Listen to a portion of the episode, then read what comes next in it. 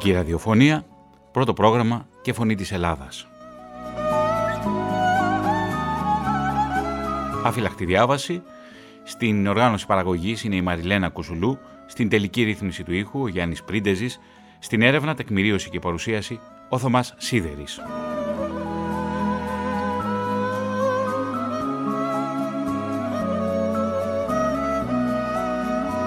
Τίτλος του σημερινού ραδιοφωνικού ντοκιματέρ «Καλό και ευτυχές το νέο έτος 1921».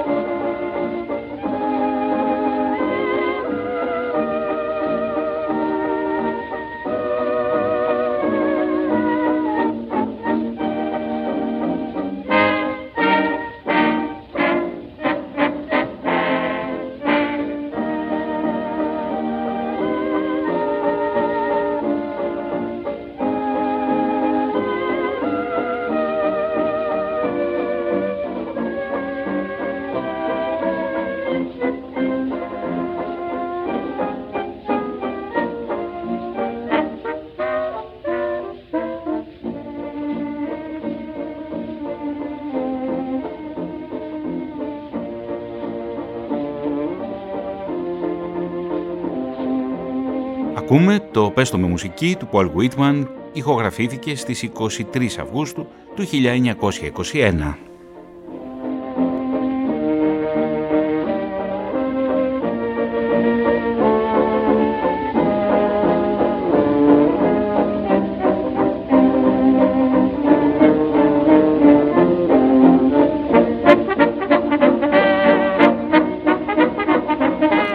Γράμματα, ερωτικές επιστολές, γεγονότα, ημερολόγια που έλαβαν χώρα 100 χρόνια πριν, 1921.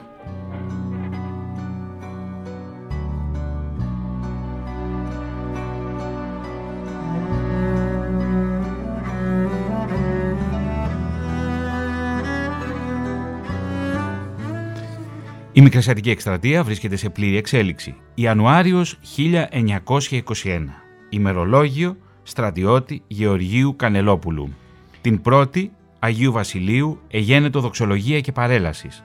Μετά περίπατο το βράδυ, πάλι με τους ίδιους φίλους μου, είχαμε στο ίδιο σπίτι τραπέζι, πέρασε ο Ιανουάριος χωρίς κανένα νεότερον και με λίγο κρύο είχαμε όμως σιόμπας εντός του στρατόνος.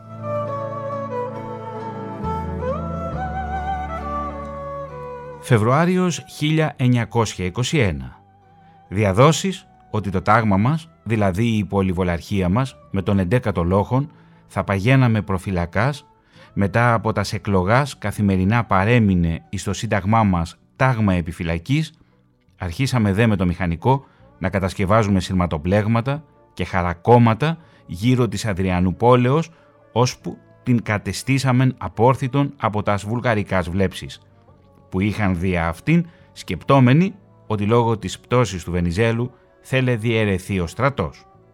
Ή στα 28 Φεβρουαρίου 1921 ευαυτίσαμε το παιδί του λοχαγού μας. Το μυστήριον ετελέστη στην οικία του λοχαγού, ήσαν δε ανάδοχοι, όλος ο λόχος, είχαμε καταθέσει μία ημέρας μισθών και είχαν μαζευτεί 200 δραχμέ παρέστην ως αντιπρόσωπος της δημιουργίας μου μετά του αντισυνταγματάρχου Βλαχάκη και του επιλοχεύοντος Καψί ήσαν και πολλοί άλλοι στρατιώτε, Θράκες και Μακεδόνε, παρέστη ο διοικητής του συντάγματος, ταγματάρχης Καραβασίλης Γκίκας.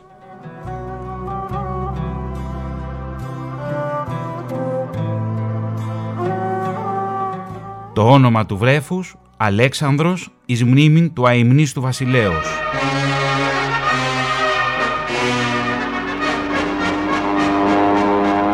Επίθεση Στο πολεμικό συμβούλιο της Κιουτάχιας κάθε δισταγμός παραμερίζεται παρά τις αρχικές διαφωνίες. Επίθεση μέχρι την Άγκυρα. Οι προετοιμασίες κρίνονται αρκετές και την 1η Αυγούστου του 1921 ο ελληνικός στρατός αφήνει πίσω τις γραμμές του και προελάβει προς τα ανατολικά. Οι πρωτοπόροι των εθέρων εκτελούν τις αναγνωριστικές πτήσεις, πετούν στα σύννεφα. Αν και στην προσγείωση χρειάζονται πάντα ένα χέρι βοηθείας.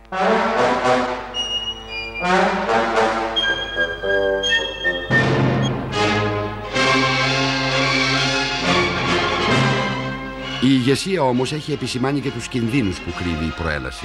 Τη δυσκολία στις επικοινωνίες και τον εφοδιασμό. Η αλμυρή έρημος που οδηγεί στην Άγκυρα θεωρείται αδιάβατη. Αλλά ο χρόνος πιέζει. Ο Κεμάλ γίνεται κάθε μέρα ισχυρότερος. Η διοίκηση της στρατιάς έχει επενδύσει όλες τις ελπίδες για την αντιμετώπιση του σε αυτήν την εκστρατεία. Ό,τι είναι να γίνει πρέπει να γίνει τώρα. Μέσα σε ένα κλίμα συγκροτημένης αισιοδοξίας, άνθρωποι, ζώα και μηχανές προχωρούν προς τα μπρος. Η πορεία όμως είναι εξαντλητική. Οι αρρώστιες και οι πυρετοί κάνουν θράψη. Όταν όμως περνούν το Σαγκάριο είναι ακόμα ένας στρατός πολυάριθμος και πειθαρχημένος. Το πρωί της 10ης Αυγούστου αρχίζει η ελληνική επίθεση.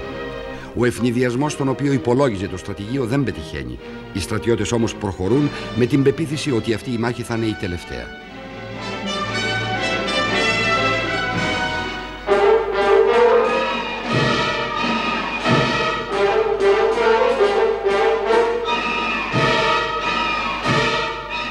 Η Οθωμανική Αυτοκρατορία πέθανε. Η Τουρκία εμπιστεύεται τη ζωή της στον Κεμάλ. Και ο Κεμάλ ξέρει τι κάνει. Αποφεύγει να δώσει μάχη, υποχωρεί και περιμένει τους Έλληνες εκεί που ο ίδιος έχει διαλέξει. Η τακτική της υποχώρησης που ακολουθεί προκαλεί κάποιες βέβαια αντιδράσεις. Η Εθνοσυνέλευση όμως τον έχει ήδη ανακηρύξει δικτάτορα. Είναι πια απόλυτος κύριος της εξουσίας. Και έχει ήδη φροντίσει να χτυπήσει τους Έλληνες στο πιο ευαίσθητο σημείο τους τις γραμμές επικοινωνίας και εφοδιασμού. Κι όμως, η ελληνική επίθεση θα διασπάσει τις δύο από τις τρεις αμυντικές γραμμές του. Η Άγκυρα απέχει τώρα για τους Έλληνες μόλις 60 χιλιόμετρα, αλλά οι απώλειες είναι τεράστιες. Η ηγεσία αποφασίζει οπισθοχώρηση και η ελληνική στρατιά αρχίζει την πορεία προς τα πίσω, προς τη βάση της, πίσω από το Σαγκάριο. Οι Τούρκοι ανασυντάσσονται και εξαπολύουν αντεπίθεση. Η αντεπίθεση αποκρούεται εύκολα για τους Έλληνες όμως, οτιδήποτε άλλο εκτός από ολοκληρωτική νίκη είναι ήττα. Και νίκη δεν πέτυχαν.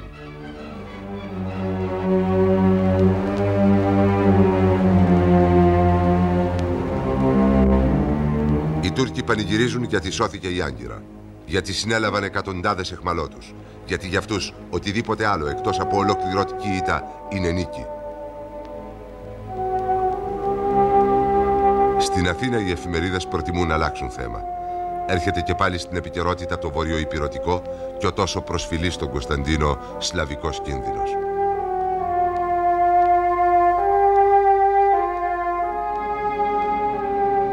Ημερολόγιο στρατιώτη Γεωργίου Κανελόπουλου.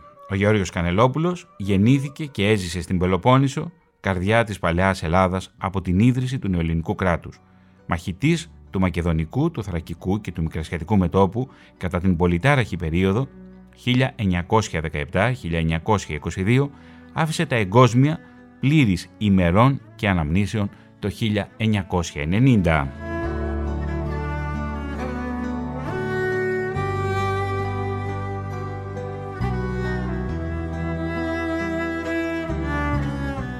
Σύμφωνα με το επίσημο αρχείο του Γενικού Επιτελείου Αεροπορίας, το ελληνικό αεροπορικό υλικό της περίοδου 1919-1922 περιελάμβανε 120 αεροσκάφη από μινάρια του Πρώτου Παγκοσμίου Πολέμου. Τα 70 ανήκαν στην στρατιωτική αεροπορία και τα υπόλοιπα στην ναυτική. Η Οθωμανική Αυτοκρατορία αντιστοίχως το Νοέμβριο του 1919 διέθετε 11 αεροσκάφη ρωσικής κατασκευής και 19 γερμανικά.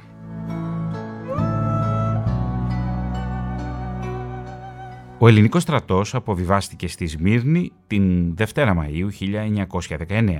Την ίδια μέρα άρχισε η ανάπτυξη της ναυτικής αεροπορικής μοίρας Σμύρνης, η οποία αριθμούσε 10 αεροσκάφη, Air de Havilland και 15 καταδιοκτικά Skopwith.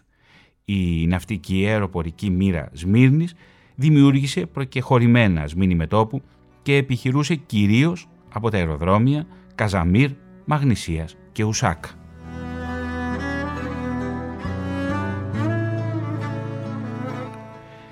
Την περίοδο Ιουνίου-Οκτωβρίου 1920 έγινε η προέλαση του ελληνικού στρατού μέχρι την Μπρούσα. Από τον Αύγουστο είχαν οργανωθεί περιπολίες από ελληνικά καταδιοκτικά προκειμένου να αντιμετωπίσουν τις σποραδικές εμφανίσεις της Οθωμανικής αεροπορίας. Όμως, τον Μάρτιο του 1921 αυξήθηκαν οι αποστολές αναγνώρισης και εμβοβαρδισμού στόχων μέσα στο εχθρικό έδαφος προκειμένου να βοηθηθούν οι δυνάμεις προέλασης προς το Εσκίσεχήρ. Εσκίσεχήρ Κιουτάχη Αφιόν Καραχισάρ ήταν η γραμμή μέχρι την οποία πήγε ο ελληνικός στρατός στη Σμύρνη και από εκεί και πέρα άρχισε η υποχώρηση και η κατάρρευση του μετόπου.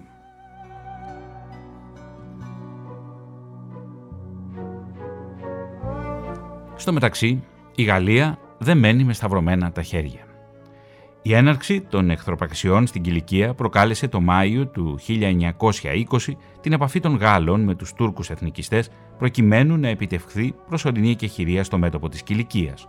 Σκοπός του Μουσταφά Κεμάλ όμως ήταν να εκμεταλλευτεί την παρουσία του Γάλλου επισήμου προκειμένου να αρχίσει διαπραγματεύσεις με μία από τις μεγάλες δυνάμεις, τις δυνάμεις δηλαδή της Αντάτ.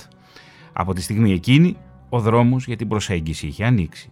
Οι γαλλικές αρχές της Συρίας άρχισαν να εξετάζουν σοβαρά την πιθανότητα σύναψης μιας σύμβασης με τους Τούρκους.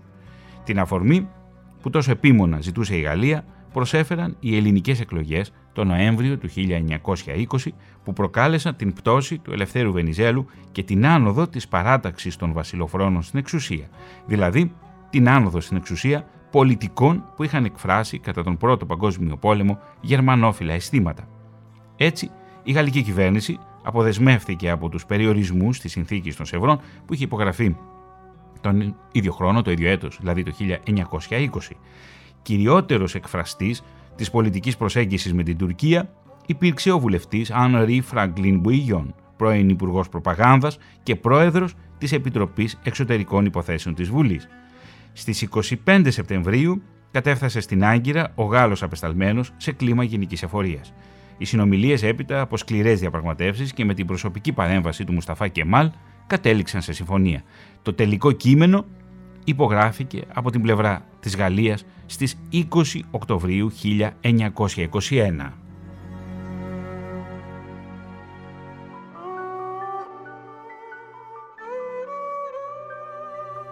Οι όροι ήταν ιδιαίτερα ευνοϊκοί για τη γαλλική πλευρά.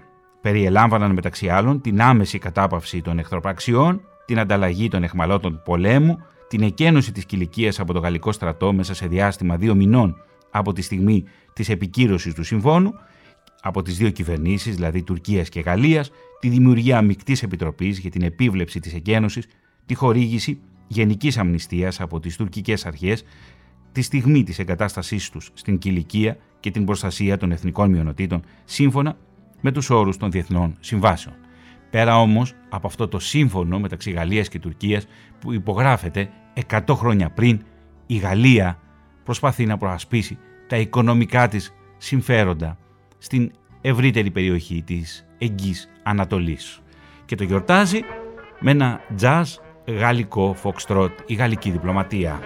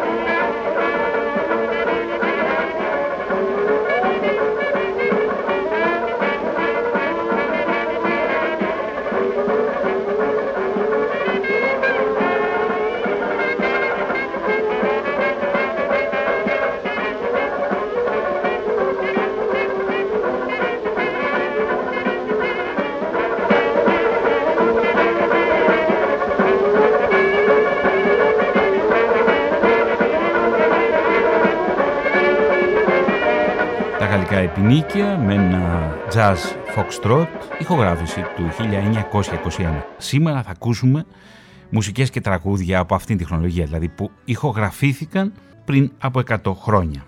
Όμως ας γυρίσουμε λίγο το χρόνο πίσω και ας πάμε στο 1919, στη Σμύρνη.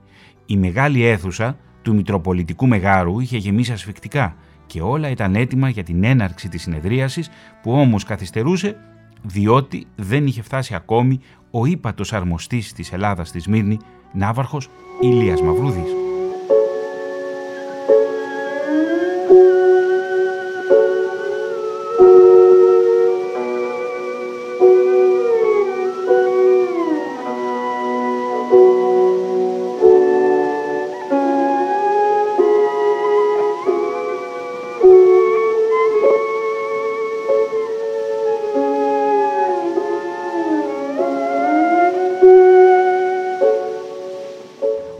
Έφτασε λόγω του συγκεντρωμένου πλήθους, μόλις με τα βίας κατάφερε να μπει στην αίθουσα. Τότε ο Μητροπολίτης Μύρνης, Χρυσόστομος, ανέβηκε στο βήμα. «Αδελφοί, το πλήρωμα του χρόνου επέστη. Οι πόθοι των αιώνων εκπληρούνται. Οι έκτακτοι χρόνοι ήγγικαν. Ε μεγάλη ελπίδε του γένους μας, ο ανίστακτος, ο σφοδρός, ο μύχιος, ο θερμός, ο καίον και φλογίζων, ως ο πεπειρακτωμένος σίδηρος, τα σπλάγνα μας πόθος προς ένωση μετά της μητρός μας Ελλάδος, ιδού κατά της σήμερον ιστορικήν και αξιομνημόνευτον ημέραν της 1ης Μαΐου γίνεται πράγμα και γεγονός τετελεσμένο.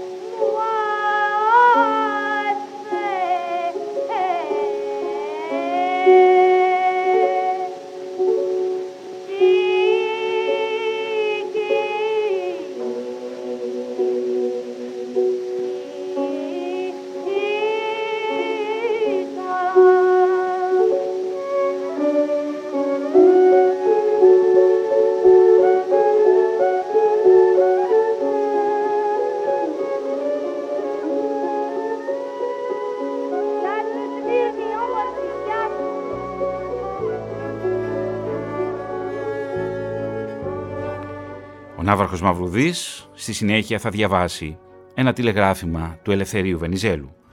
Το πλήρωμα του χρόνου ήλθεν. Η Ελλάς εκλήθη υπό του συνεδρίου της ειρήνης να καταλάβει της Σμύρνην ή να ασφαλίσει την τάξη. Οι ομογενείς εννοούσιν ότι η απόφαση αυτή ελήφθη διότι εν τη συνειδήση των διευθυνόντων το συνέδριο είναι αποφασισμένη η ένωση της Μήνης μετά της Ελλάδος.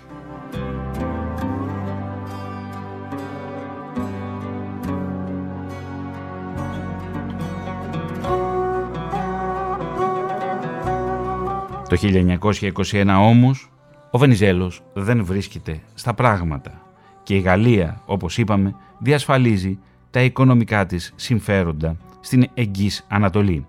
Οι οικονομικές διατάξεις του συμφώνου που υπογράφει η Γαλλία με την Τουρκία αναφέρονται μεταξύ άλλων στην παραχώρηση της εκμετάλλευσης του σιδηροδρόμου της Βαγδάτης σε γαλλική εταιρεία που θα αναλάμβανε και τη δημιουργία διακλαδώσεων στην περιοχή των Αδάνων, Τουρκία και Συρία θα είχαν το δικαίωμα να χρησιμοποιούν το δίκτυο για μεταφορά στρατού στην παραμεθόρια περιοχή. Με άλλα λόγια, η Γαλλία ήταν υποχρεωμένη να αναγνωρίσει επίσημα τις αξιώσεις των εθνικιστών σε θέματα γενικότερης εξωτερικής πολιτικής, ενώ ταυτόχρονα είχε βγει κερδισμένη από τον ανταγωνισμό με τους άλλους συμμάχους, τους εταίρους στην Αντάτ, γεγονός που της επέτρεπε να χειρίζεται για πρώτη φορά, ύστερα από πολύ καιρό, τις υποθέσεις της Εγγύης Ανατολής από θέσεις ισχύως. Είπαμε, τα γαλλικά συμφέροντα εξασφαλίζονται νωρίς από το 1921. Όμως θα πάμε ακόμη το χρόνο πιο πίσω, στο 1916.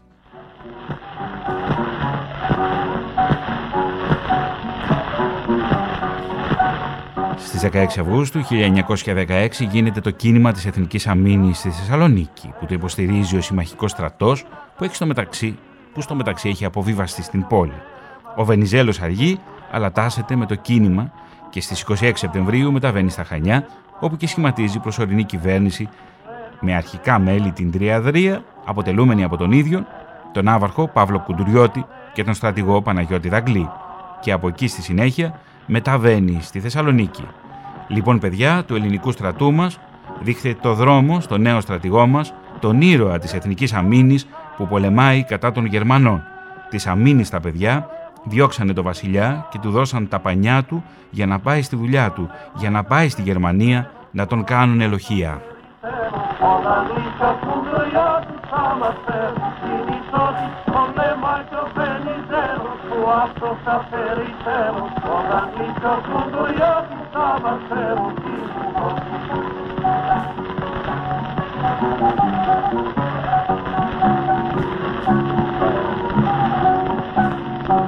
Παιδιά του ελληνικού στρατώμα του Χριστοδόμου του νέου στρατηγό μας ηρωάτη της εθνικής αρμήνης που πολεμάει κατά του Γερμανών του ηρωάτη της εθνικής αρμήνης που πολεμάει κατά του Γερμανών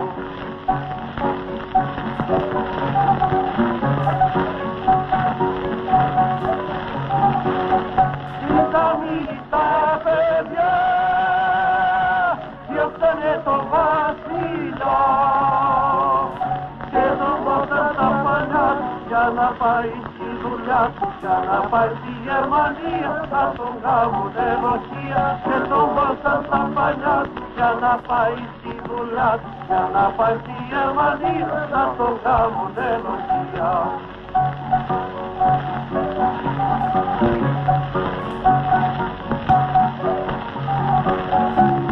Έλα να βγείτε, θα για τα γάνια και τα μπροστά βουλγάρικα κεφάλια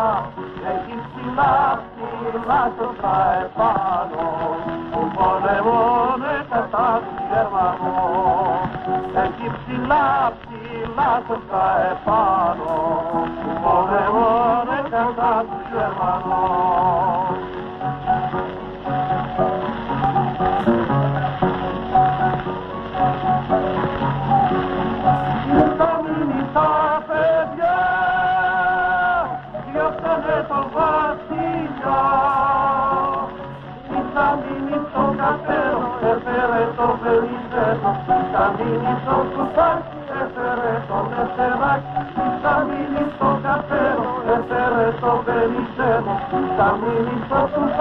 που πολεμώνε κατά του Γερμανών Της αμήνης τα παιδιά, η Ομακεδόν, μια ηχογράφηση από τον Μεσοπόλεμο και τώρα θα ακούσουμε ένα τραγούδι που ηχογραφήθηκε τον Δεκέμβριο του 1920 αλλά κυκλοφόρησε όμως τους πρώτους μήνες του 1921. Έντι Κάντορ και Μάρτζι.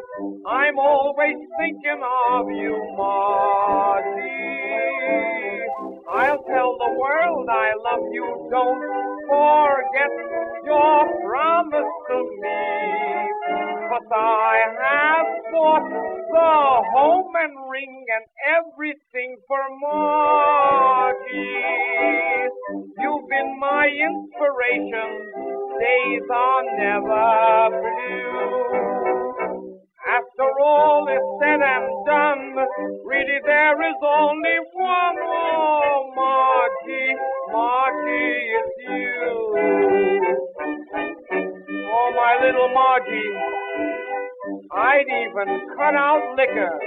Do you know, Margie? Do you know that one kiss and I get shicker? You are like a little doctor to me. Why, when I'm nervous, you just put me back in service.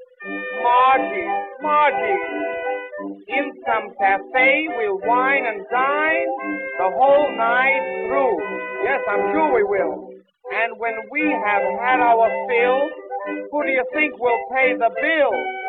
Oh, Margie, Margie, it's you. Margie, I'm always thinking of you, Margie. I'll tell the world I love you. Don't forget your promise to me. Cause I have bought the home and ring and everything for Margie. You've been my inspiration. Days are never blue.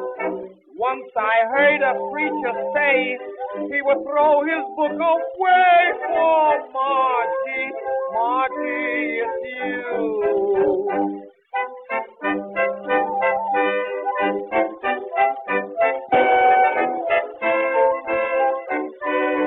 Το μεγάλος ποιητής ο νέος αυτός και ευγενής. Το λέγω και θα το ξαναπώ πολλάκις. Είναι μεγάλος ποιητής ο Κώστας Καριωτάκης. Ανδρέας Εμπειρικός.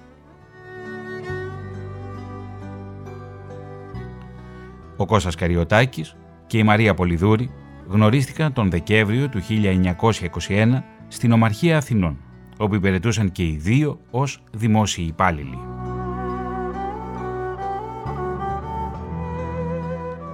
Γεννηθεί στην Τρίπολη το 1896, δευτερότοκος γιος του νομομηχανικού Γεωργίου Καριωτάκη, ο Κωνσταντίνος θα περιπλανηθεί από μικρός στον χώρο και στον χρόνο.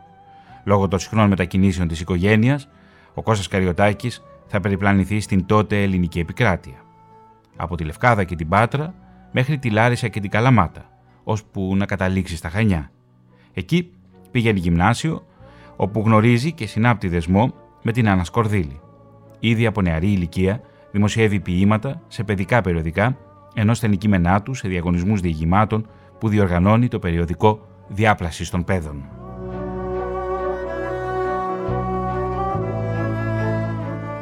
Το 1914 θα μεταβεί στην Αθήνα, όπου σπουδάζει νομική. Θα αποφυτίσει με το βαθμό Λίαν Καλός.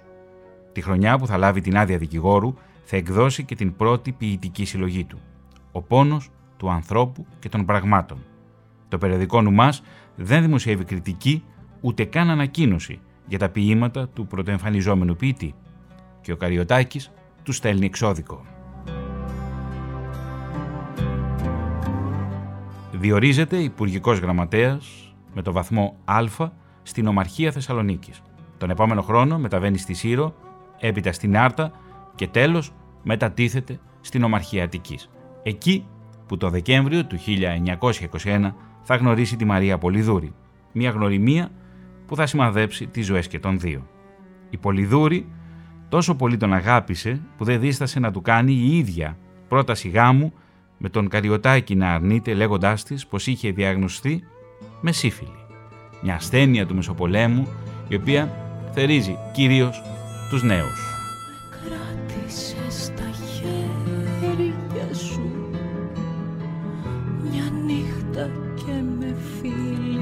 Στο στόμα.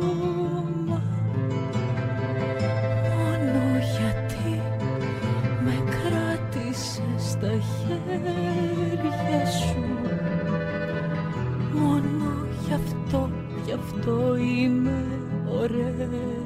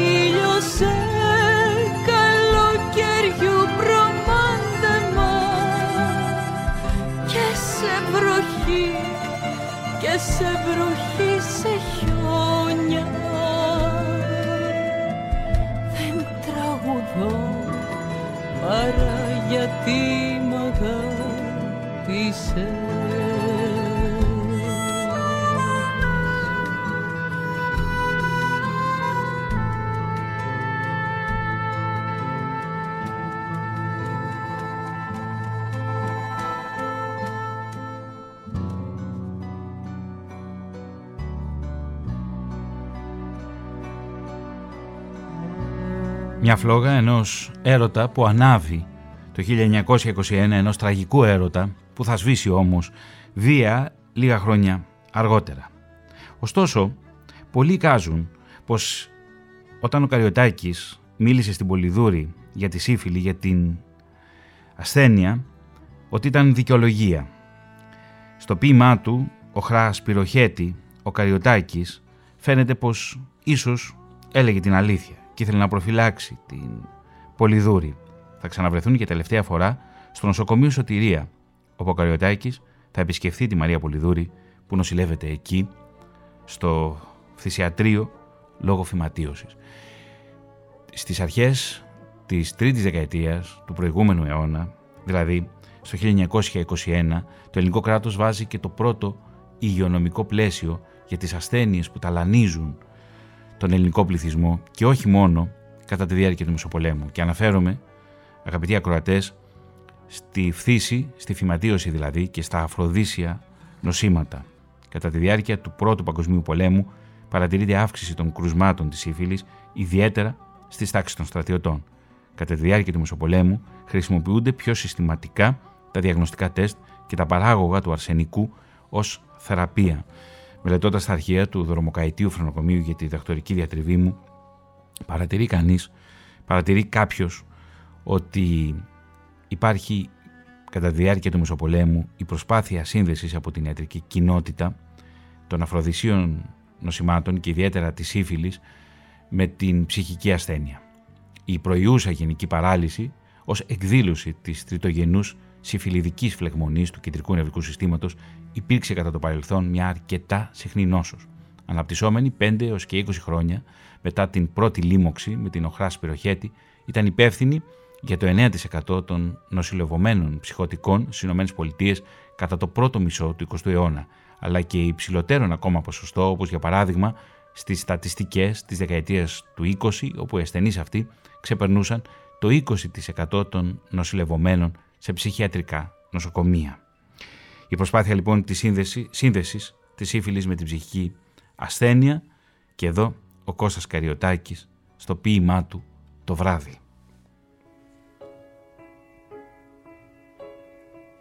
που μελοποιεί η Λένα Πλάτωνος και τραγουδά η Σαβίνα Γιαννάτου. Στα νηξιάτικο δίλη μια ιαχή μακρισμένη τα αεράκι που λόγια με τον ρόδον τα χείλη ψιθυρίζει και μένει. Τα ανοιχτά παραθύρια που ανασένουν την ώρα η αδιανή καμαρά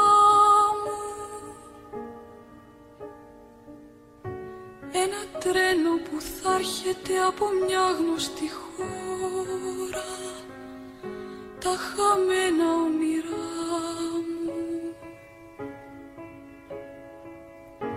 Οι καμπάνες που σβήνουν και το βράδυ που πέφτει όλο ένα στην πόλη. Στον ανθρώπων την όψη του ουρανού τον καθρέφτη. Στη ζωή μου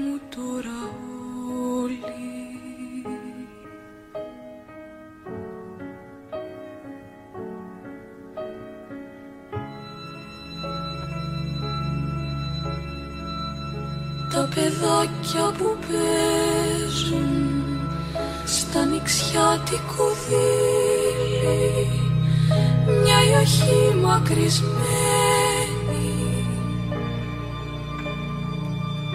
τα αεράκι που λόγια με τον ρόδον τα χείλη.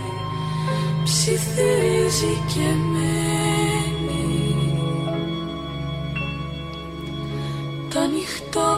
παραθύρια που ανασένουν την ώρα. Η αδιανή καμαρά μου. Ένα τρένο που θα έρχεται από μια γνωστή χώρα. Τα χαμένα όνειρά μου. Οι καμπάνες που σβήνουν και το βράδυ που πέφτει όλο ένα στην πόλη. Στον ανθρώπων την όψη του ουρανού τον καθρέφτη. Στη ζωή μου τώρα όλη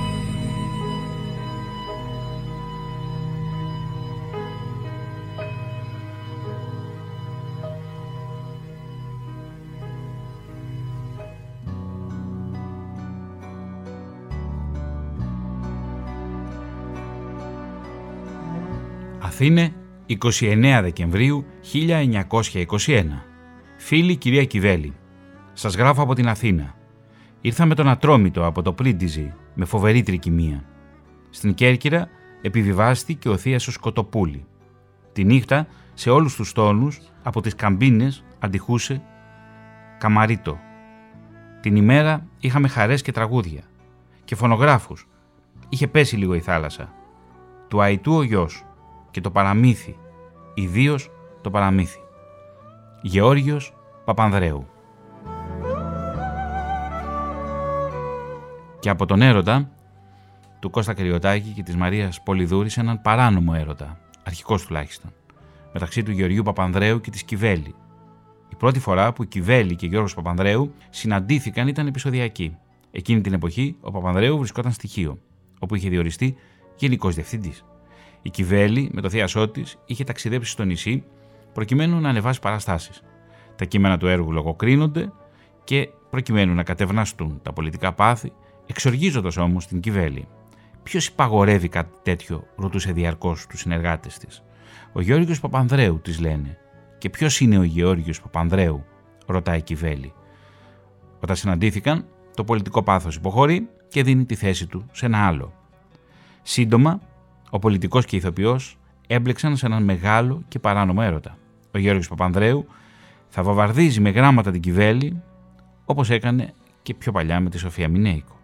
Από το 1920 έως το 1947 έστειλα ο ένας στον άλλον ούτε λίγο ούτε πολύ 340 επιστολές με πλήθος αναφορών σε ιστορικά, καλλιτεχνικά, πολιτικά γεγονότα και κοινωνικά φαινόμενα της περίοδου. Στα γράμματα που στέλνει η Κιβέλη στο Γεώργιο Παπανδρέου υπογράφει συχνά ως Ανθή, χρησιμοποιώντας το όνομα μιας θεατρικής ηρωίδας. Και αύριο, σαν θα μας καλέσει και ο Θεός κοντά του εμάς, θα κάνει το ψυχικό η τασία μας. Το μυστικό της κοντέσας Βαλέρινας, Γρηγορίου Ξενόπουλου, Κιβέλη από το αρχείο της ΕΡΤ. Ο του γιατρικού κρατιέται στο Βαλερέικο και πηγαίνει κληρονομιά από Βαλέρενα σε Βαλέρενα. Μα οι πρώτες εκείνες Βαλέρενες καθόντανες στο παλάτι της πλατείας Ρούγας, το πατρογονικό που ματώνει η καρδιά μου καημένη Όρσολα κάθε φορά που περνάω και το βλέπω σε ξένα χέρια. Εκείνο το χρόνο, το 1620 ακριβώς, ήρθε στη Ζάκυνθο από το Μοριά, κατατρεγμένος από τους Τούρκους, γέρος, άρρωστος, μισοπεθαμένος, ένας καλόγερος κριτικός. Πάτερ αγάπιο τον έλεγαν. Η Βαλέρανα του καιρού εκείνου, του Νικόλα Λιβίζου Βαλέρη, εκείνου εκεί που βλέπετε την εικόνα, που αν έχετε ακουστά έλαβε μέρος με τη γαλέρα του στην αυμαχία του Λεπάντου, δέχτηκε τον Άγιο άνθρωπο και ύστερα τον έστειλε στο μοναστήρι της Αναφωνήτρας, όπου και πέθανε. Φεύγοντας από το σπίτι μας ο καλόγερος, άφησε στην ευεργέτρα του σημάδι ευγνωμοσύνης τούτο το Άγιο εικόνισμα της Παναγίας. Και μαζί με αυτό τη συνταγή της άσπρης κόνησε. Την όρκησε όμως να την κρατεί μυστική και να τη δίνει χάρισμα Πεθαίνοντας η Βαλέρενα εκείνη, παράδοσε το εικόνισμα και τη συνταγή στην ύφη της. Αυτή πάλι με τον καιρό στη δική της. Και έτσι από Βαλέρενα σε Βαλέρενα μέσα σε τρακόσια σχεδόν χρόνια έφτασε στα χέρια μου. μου τα παράδοσε η συγχωρεμένη πεθερά μου. Λίγες μέρες πριν πεθάνει με κάλεσε κοντά της, στο κρεβάτι της μου δώσε όλες τις οδηγίες του γιατρικού μαζί με τη γραφτή συνταγή και στο τέλος μου είπε «Σου κάνω όρκο φρικτό, να μην τα μελήσεις, να μην το φανερώσεις, να μην το πουλήσεις, να μην γυρέψεις ποτέ να ωφεληθείς στο παραμικρό. Σ' όποια κι αν βρεθείς περίσταση ανάγκη, εσύ η φαμελιά σου. Είναι ψυχικό αν το κάμεις αλλιώτικα είναι γραφτό να ξεκληρίσει τούτο το σπίτι. Πρόσεξε, δεν μπορείς να φανερώσεις άνθρωπο γεννημένο το μυστικό σου παρά σαν έρθει η ώρα να σε καλέσει και σένα ο Θεός κοντά του στη γυναίκα που θα πάρει με καλό στεφάνι ο Μανώλης μας. Της ορκίστηκα, πήρα την ευχούλα της και από τότες κάνω όπως μου είπε.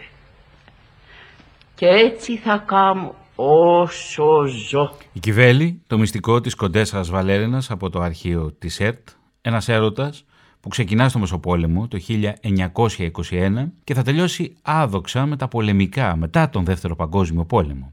Το 1949 το ζευγάρι Γεωργίου Παπανδρέου και Κιβέλης θα χωρίσει ουσιαστικά, αλλά δεν θα πάρει διαζύγιο ποτέ. Με τηλεγράφημά της από τις Ηνωμένες Πολιτείες, η Κιβέλη ζητά από τον Γεώργιο Παπανδρέου να φύγει από το σπίτι. Ο Παπανδρέου στη διαθήκη του θα την καταγγείλει για εγκατάλειψη στέγης με τη θέλησή της.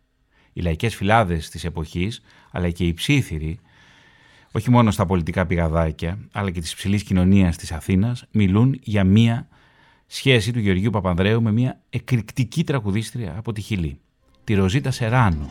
Είναι η γυναίκα που έδωσε το όνομά της και στην πάστα Σεράνο.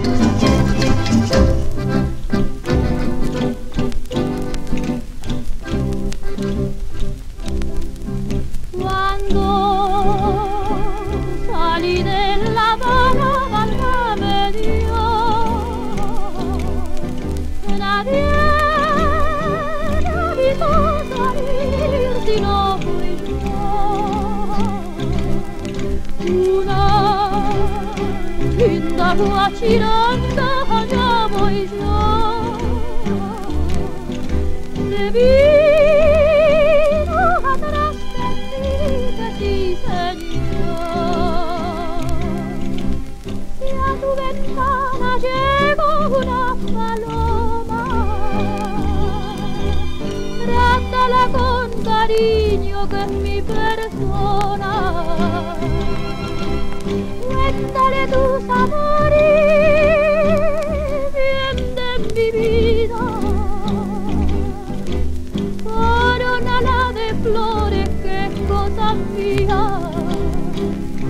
Chinita, que sí.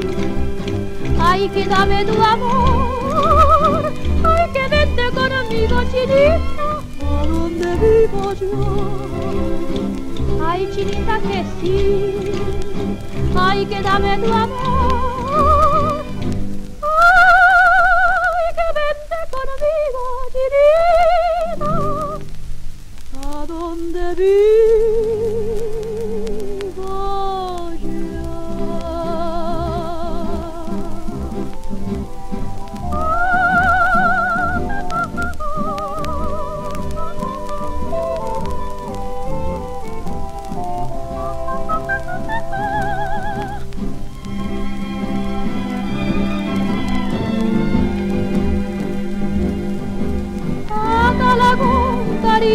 Que es mi persona.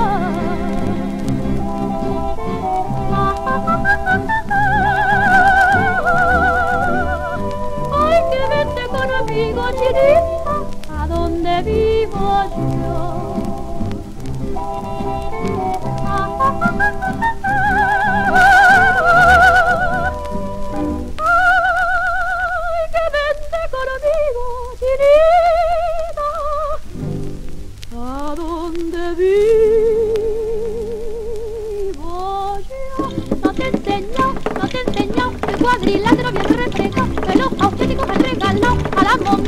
mío bien dibujado, el papelítico certificado de que la guerra ha terminado, con tres obleas me la han pegado, me la han pegado, mejor repegado. No te enseño, no te enseño el cuadrilátero bien reflejado, que los auténticos han regalado al amo mío bien dibujado, y el papelítico certificado de que la guerra ha terminado. Con tres obleas me la han pegado, me la han pegado, pegado y repegado. Και εδώ ο Γιώργος Παπανδρέου πια από το 1965 πολλά χρόνια αργότερα και τα επίκαιρα της εποχής όπου εγκαινιάζει τις προσφυγικές, τις νέες προσφυγικές κατοικίες για τους παραπηγματούχους του Ταύρου και δίνει έτσι ένα τέλος για την περιοχή εκείνη, για τη μάχη της Παράγκας. Θάνατος στο καθεστώς της Παράγκας. Με το σύνθημα αυτό, ο πρόεδρος της κυβερνήσεως εγγενίασε πριν από λίγο καιρό μια εντατική εκστρατεία στεγαστικής αποκαταστάσεως του προσφυγικού κόσμου.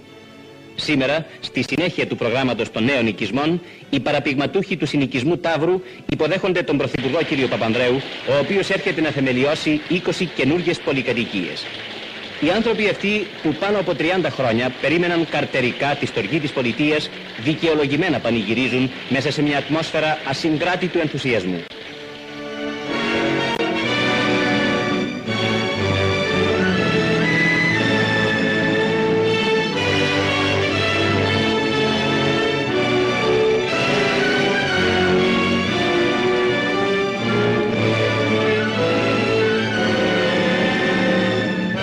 Τέλειος λίθος από τα χέρια του κυρίου Προέδρου της κυβερνήσεως για όλα αυτά τα συγκεντρωμένα πλήθη αποτελεί σύμβολο αποφασιστικότητος, επιμερίας και πρόοδου.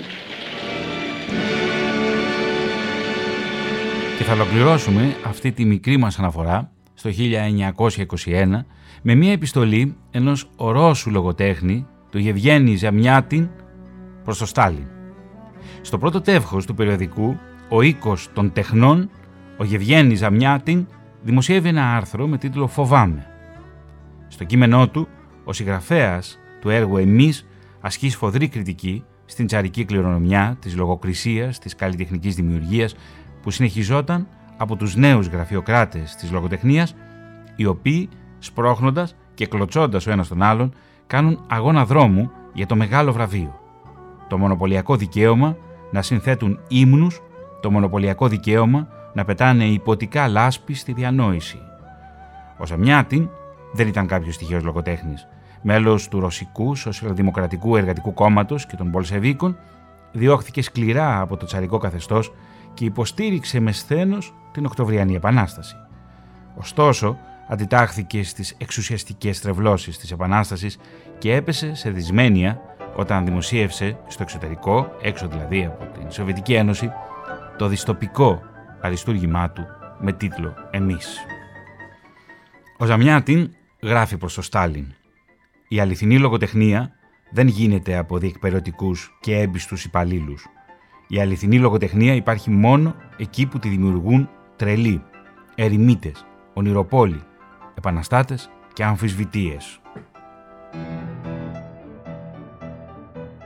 Και αν ο λογοτέχνης πρέπει να είναι λογικός, ορθόδοξος σε όλα, χρήσιμος στο σήμερα, αν δεν μπορεί να πειράξει τους πάντες, σαν τον Swift, αν δεν μπορεί να χαμογελάσει κοροϊδευτικά σε όλους, όπως ο Ανατόλ Φρανς, τότε δεν υπάρχει λογοτεχνία από μπρούτζο, παρά υπάρχει λογοτεχνία από χαρτί, λογοτεχνία εφημερίδας, λογοτεχνία που σήμερα διαβάζουν και αύριο τη χρησιμοποιούν για να πακετάρουν την πλάκα το σαπούνι.